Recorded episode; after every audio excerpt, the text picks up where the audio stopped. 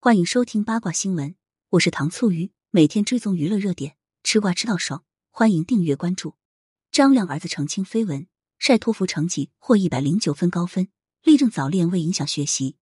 12月27日，张月轩晒出了自己的托福成绩，并发文说道：“初三狗一直在忙学习 ，not me， 我尬黑，没空刷抖音，更没空看直播。XPO 和 TPO 倒是刷完了，刚结束托福首战，愿大家身体健康。”一起 day up， 天天分享了自己的托福成绩单，听力满分，阅读理解只扣了1分，写作扣3分，口语稍差一些，扣了7分，总分109分。估计天天是在心动放学的英语，进入高分榜第一名。托福考了109分是什么概念呢？小编去网上查了一下，实际水平接近雅思8分，可以申请美国 top 30的好学校。网友还透露称，要考出这样的分数并不容易，是需要花时间和精力去学习的。由此可见，天天的英语成绩非常优秀，更何况他还是个初三的孩子啊！今年5月，15岁的天天和一个女生亲密互动的画面曝光，因为像素比较模糊，所以网友们起初还不太愿意相信这是天天，觉得只是两个人长得比较像而已，认为天天不会变成这样的。但是张亮发长文回应，坐实了这正是天天本人。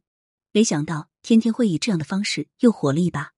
张亮的文案看起来十分正能量，他没有责备天天，对他表示同理心，并且对其循循善诱，做正确的引导，希望他不是嘴上服软，而是从内心理解和接受。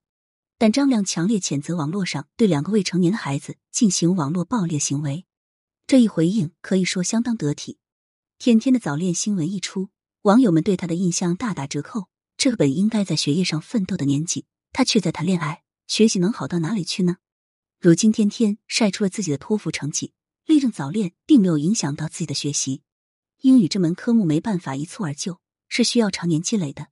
如果天天以前是学渣，在5月份才痛定思痛，重归学习生活的话，那可能来不及，考不出这么优秀的成绩，可见他一直都很优秀。